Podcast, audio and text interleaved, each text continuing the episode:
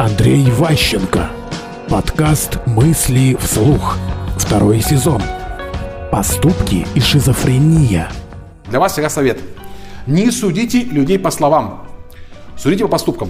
То есть ключевая оценка специалистов, партнеров, кого-то еще, не по их разговорам, не по их письмам, не по их заявлениям, а по их поступкам. Единственный критерий, который стоит принять во внимание – поступок. Сделал, не сделал. Если вы будете судить по, по, там, по каким-то другим признакам, у вас будут ошибки очень большие. Чтобы их не допускать и быть спокойным, не впадать в панику, там, в конфликт, что-то еще, старайтесь быть безоценочными, спокойными и судить о друзьях по поступкам, ну, точнее, о, о, о партнерах по переговорам. Потому что очень опытный переговорщик обычно создает противоречие. Говорит одно, делает другое. А думает третье. В принципе, это по-русски, конечно. То есть для нас это нормальное явление. Но когда в переговорах происходит, тяжело. Такая шизофрения. Не все ее могут выдержать.